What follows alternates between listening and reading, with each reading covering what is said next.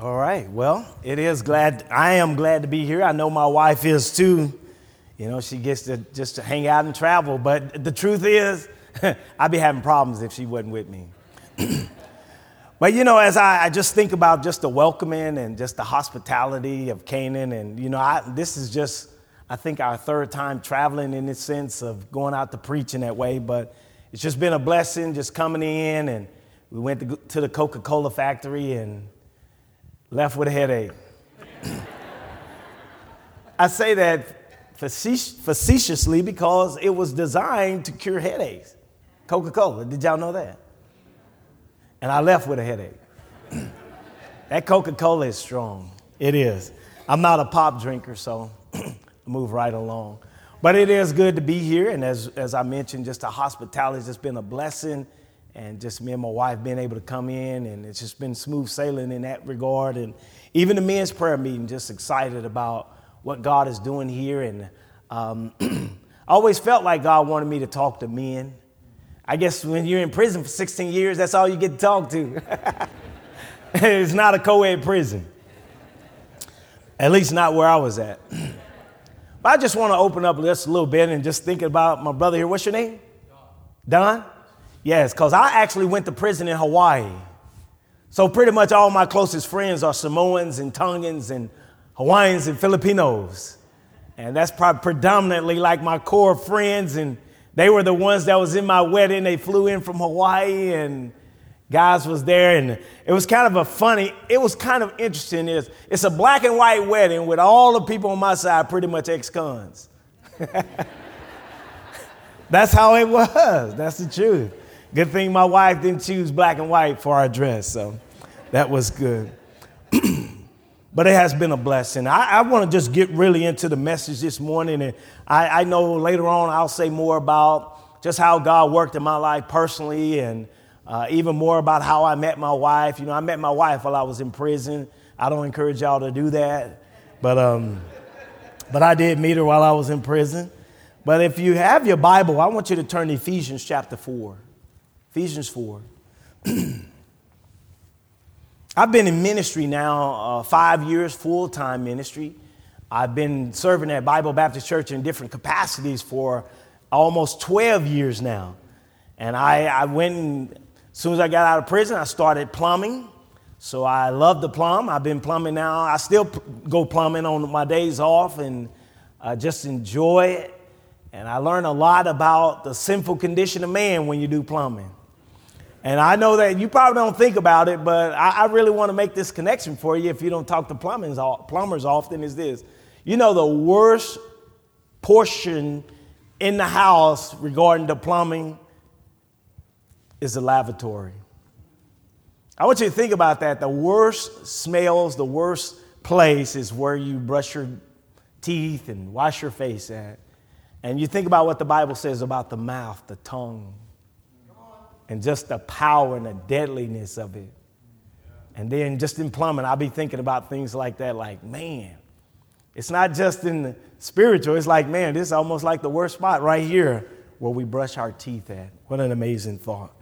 But Ephesians 4, starting in verse 11, and he gave some apostles, and some prophets, and some evangelists, and some pastors and teachers for the perfecting of the saints, for the work of the ministry, for the edifying of the body of Christ, till we all come in the unity of the faith and of the knowledge of the Son of God unto a perfect man, unto the measure of the stature of the fullness of Christ, that we henceforth be no more children, tossed to and fro, and carried about with every wind of doctrine by the sleight of men and cunning craftiness, whereby they lie in wait to deceive but speaking the truth in love may grow up into him in all things, which is the head, even Christ, from whom the whole body fitly joined together and compacted by that which every joint supplieth, according to the effectual working in the measure of every part, make it increase of the body unto the edifying of itself in love. I'm going to say a few things, and I want you to think about what the connection is to these things. Because we live in a society where there is a lot, there's a growing individualization in our, in our culture. People think that we don't need groups and we don't need people. And you hear phrases like that, love yourself, and as though you can just enjoy the capacity to love just by yourself. And, and you see just a, a breaking away from that ideal of institutions or, or organizations. And, and I, I, deal with that because people, you, I'm out here doing door knocking or witnessing to people. I work out a lot, so I'm always involved trying to reach people at my gym. And, and people are always saying, well, I, you don't really need church. You don't need to go to church, do you? I mean, I can worship God right where I'm at. And that's true. But the truth is also, too, is that we think institution, we think organization, but when it comes to God, we want to think different. Let me give you some thoughts about that. If you were to tell me that you are a student, what's the first thing most people think of? Where do you go to school? If I was to say I'm an electrician or a plumber or a carpenter or a welder, most people say, Who do you work for? They immediately identify a connection to a company or an institution. If I say, Hey, I work out, most people say, What gym do you go to? And if I say I'm an athlete, you're like, who team do you play? What team do you play for? If you go to a restaurant, do you expect them to be organized? Have you ever been to a restaurant where they're just like going around, you like, man, I don't even know if we want to eat what we get. I don't think they know what they're doing. You, you expect it to be organized because it gives you a sense of purpose and direction. And it kind of gives you an idea of, you know what? Um, I think this is going to be a nice place. When you think about being sick or you think about your health condition, most people ask you, oh, so what doctor you go to? What hospital do you go to? There, there's just an automatic connection that when we say that we are something or if we identify some, people automatically think, who are you connected to? Who are you connected to? That's just a natural thinking. We think that automatically. Why don't we think like that spiritually? You know, institutions and organizations exist specifically to provide stability and order and to ensure that certain social norms and values are maintained. You know, people used to be formed by institutions. Now, institutions are being formed by people. Let me give you an example what that means by, from Bible Baptist Church. I'm, I'm on the staff, and a lot of times I usually deal with new members and uh, people wanting to join. And one of the emphasis that we put on the new member is this you're joining us, we're not joining you. That's important. Because you know what? Everybody who wants to join come with their own individual ideas. But that's going to mean something. You know what? That means that if you're going to join us, you're going to have to be willing to adjust them to be a part of the team. We're not telling you to disown your beliefs or work through some things, but you said that this was the place that you believe God brought you to. Therefore, God knows exactly how this place is. And He also knows who you are. And guess what? He said one of the things Paul bring out there, fitly joined together. Fitly joined together. Institutions protect us, though. They, they protect us from developing this mindset. I, am just going to be a maverick. I'm just going to wing it. I, I'm going to take over the world like the Marvel hero. And it really brings us down to earth to say, do you know, this is really not about me. This is really not about me. And because it's not about me, you know what it does? It, it makes me have to look at myself and it makes me have to make some serious adjustments in a couple of areas specifically that Paul brings out in Ephesians chapter 4, verses 11 through 16. And there are two primary things. I have to make some open adjustments about my leadership, and I have to make some open adjustments about what am I doing to be equipped. What am I doing to really adjust to what God brought me to to be a part of this place? When I became a plumber, I did, I, like I told the men this morning, I had absolutely no clue that there was even a black plumber, better yet, a pair of Channellocks. I had no idea. I was absolutely ignorant of that fact, but I believe God gave me that job. And because God gave me that job, you know what? There was a lot of adjustments I had to go through to be fit into this company to maintain the name and the testimony of our company. I had to make some adjustments. And in this, Paul is bringing out because he's really talking about in Ephesians 4 how do you take a black, white, Mexican, Samoan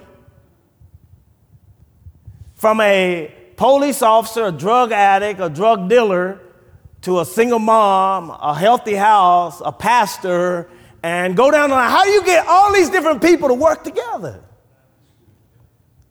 How, how do you get that to happen? I mean, have you, y'all haven't been to Bible Baptist Church. Because you'll be thinking, how do I fit? How, how do Michael Scott fit in Bible Baptist Church? I think it's about 450 of us. I think we might have two blacks. How do I fit? And I was the first black, really. How do I fit? How, how do I really fit? And that's what Paul talks about. You fit. If God called you to be a member of this church, then you fit. Despite your color, despite your black background, despite uh, uh, where you're coming from, it's like if God called you to be a part of this church, you fit. Now, how to get you to fit? That's some work. but he tells them two particular areas I want to highlight this morning. The first one is dealing with leadership. There's two kinds of leadership that help accomplish the purpose of bringing unity and growth within a local church. And, and the first kind of leadership is the leadership by position. That means you have a position of authority. Uh, the pastor has a position of authority. The Sunday school teacher has a position of authority. Staff, or if you're a ministry leader, you, you've been given a position of authority.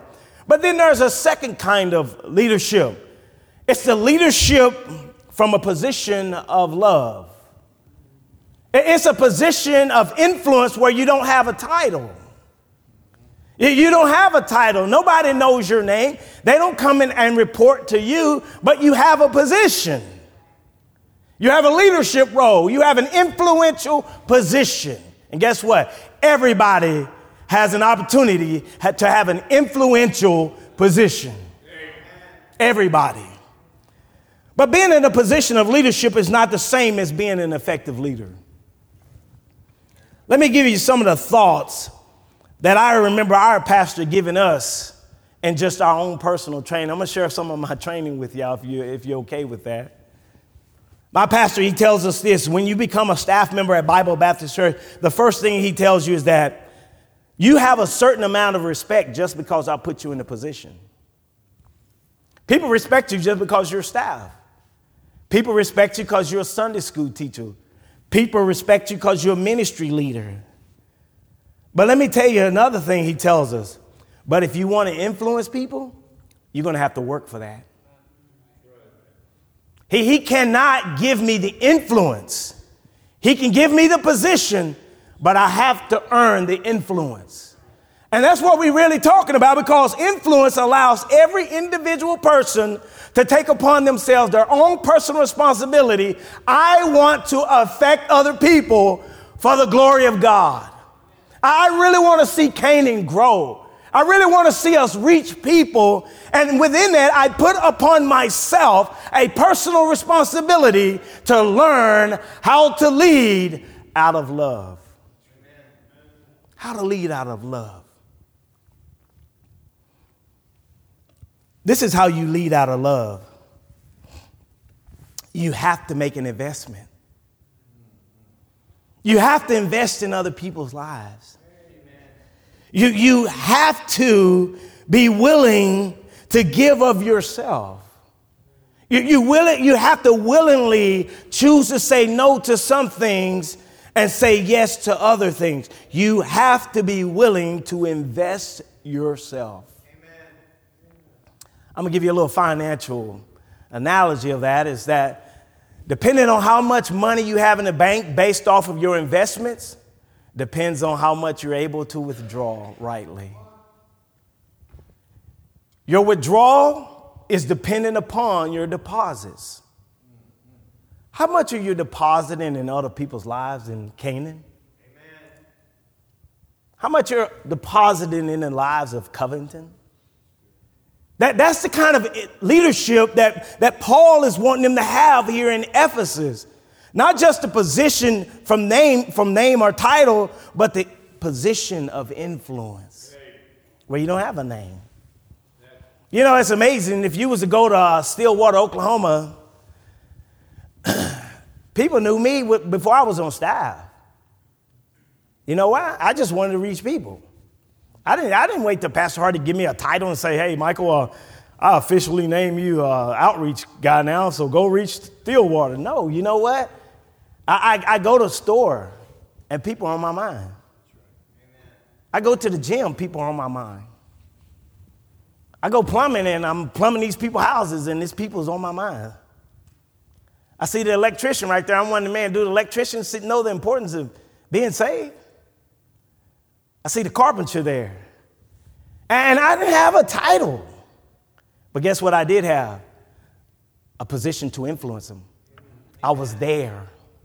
And I was willing to make some deposits.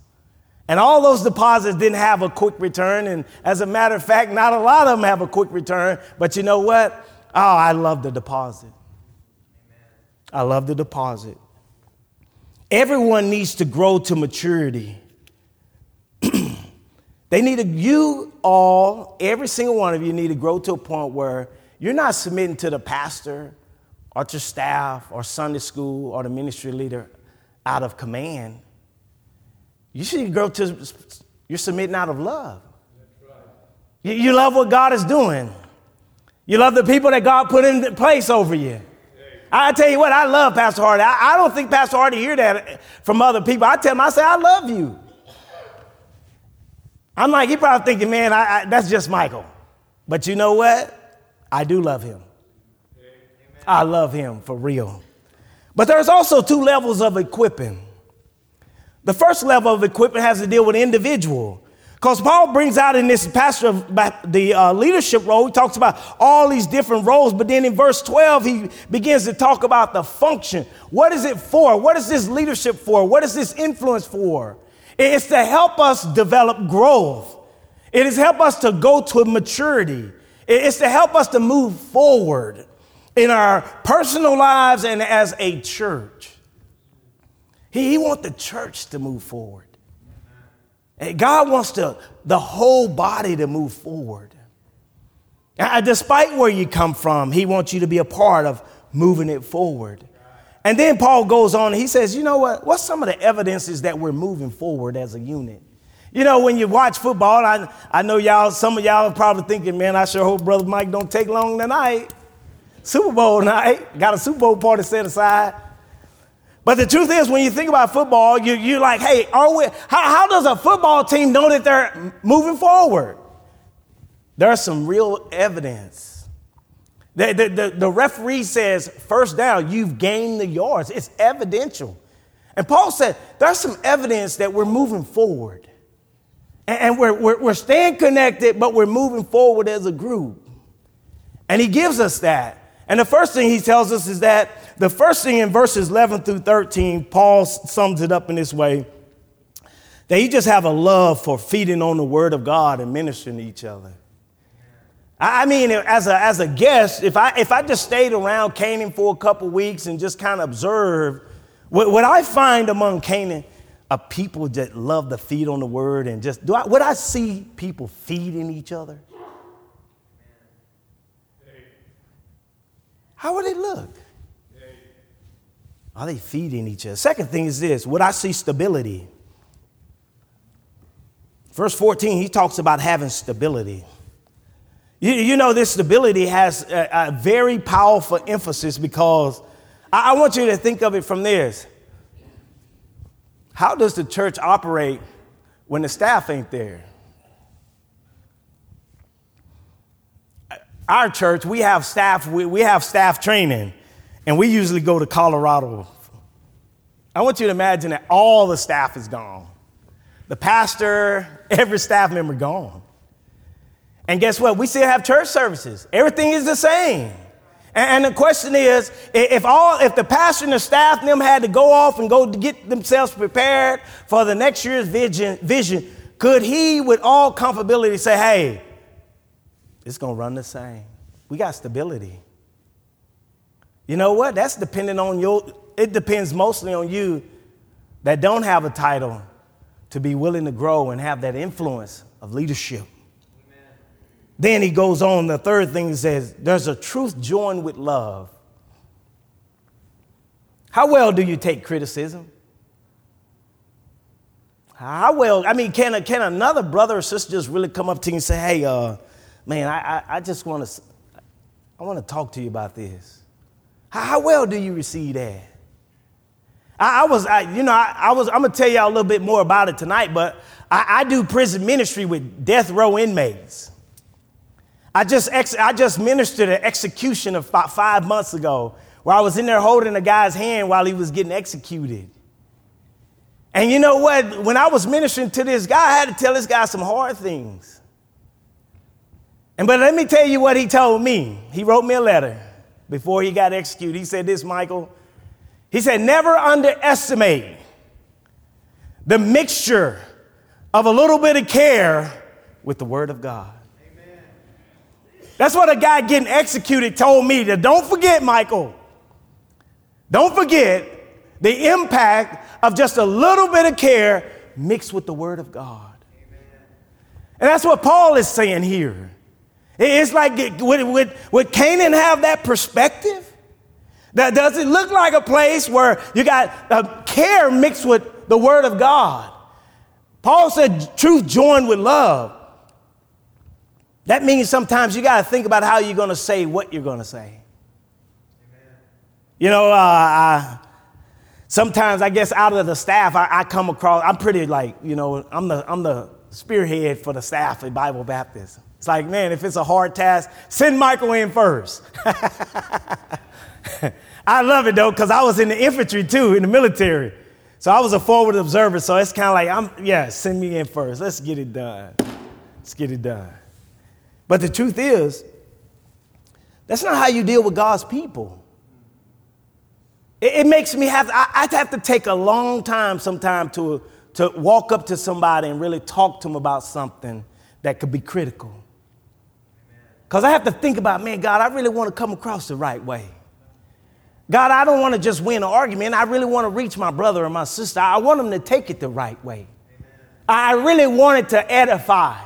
I really want to know that in my mind, if I give them what God said in the right way, and if they do it, they're going to be helped. They're really going to be helped. It's going to benefit them. And that's what Paul is saying. That is a, that is a mark of us growing together and moving forward is that when we're able to speak the truth with love. Let me ask you another question. When people think of you, they're like, no, I'm not going to talk to him. uh, no, Pastor, you got to do that one on your own. or maybe as a woman, you just have that spirit where I'm not following him. Don't come talk to me. I ain't being submissive. What are you talking about? I've been doing this myself for a while. Y'all probably think, man, where did this guy come up with all these good examples? Ministry, people. I get it for myself too, because when God have to cause me to examine myself and how I deal with my wife and how I deal with people at the church, I learned from that myself. But he says that, but if you're going to be growing together and moving forward together, one of, that, one of the emphasis is this you got to learn how to communicate the truth with care. Amen. Amen. And you got to learn how to be willing to accept the truth with care. And then lastly, verse 16, he said, from the whole body, fitly joined together. He said, there has to be a spirit of cooperation. You just got to be willing to cooperate. Yeah, I, I don't know how many of you actually sit in meetings with people. I mean, if you sit in meetings with people, usually you're sitting in meetings with all leaders. You know what that means? Everybody has the right idea. Pastor, if you do it my way, it's right. Every one of us think that way. I, I don't talk to Pastor Hardy like, well, you know, I really don't know this is a good idea, but I'm going to throw it out there. No, it's like I'm thinking this is a good idea. and then Brother Levi said he throw his out there. I think this is a good idea. I'm looking at him. I think that's got some holes in it, but we can work with it. But, but he's talking about there's a, there's a joining together where there has to be a spirit of cooperation. And that means sometimes, you know what? My idea doesn't get done, but that's okay. I'm going to work with it and I'm going to work in it to get it done anyway. There's a spirit of cooperation. And Paul said these are some evidences that you're growing in unity. And not only growing in unity, you're growing together to move forward. And he wanted them to have this because he said that this thing going to benefit the kingdom of God. It's going to be a blessing to the whole body. Everybody's going to benefit from it, actually, not just one person. But if there's one truth I really want y'all to keep in mind, I want you to take this home with you. Biblical authority does not stifle personal initiative. Biblical authority does not stifle personal initiative. It equips initiative. Amen. It equips initiative. Again, I just want to use Bible Baptist Church as an example because that's the only church I've been a part of. That's the church I'm staff on. So I can use that really comfortably. You know, Pastor Hardy does not have an authority complex. Pastor Hardy doesn't need or desire to have his hands on everything. You know, when you think about it, our church, we have the music ministry, children's ministry, we have an addiction program, and none of these are being led by staff. They're all being led by church members. Pastor Hart is not the leader of any of them, but guess what? He's the one that equips the leaders. He equipped the leaders, though. He, he teaches them how to keep a vibrant spiritual life, how to have a right thinking, how to approach their ministries, but he's not the leader. He equips them how to lead. You know, those running these ministries, these ministries are not ran by Pastor Hardy's passion, but they are ran by Pastor Hardy's vision. They were Pastor Hardy's vision, but it's the people's passion that run it.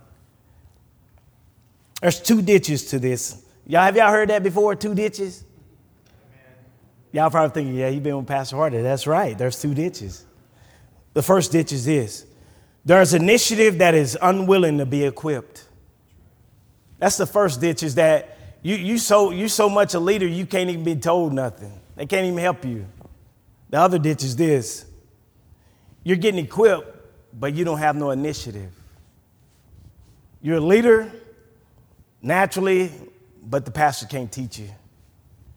You're not a leader, but you don't want to learn. That's how they look. Let me give you a little something about that because your pastor does not need your gift. Your pastor does not need your personality. Your pastor does not need your background to equip you. I do prison ministry, as I mentioned before.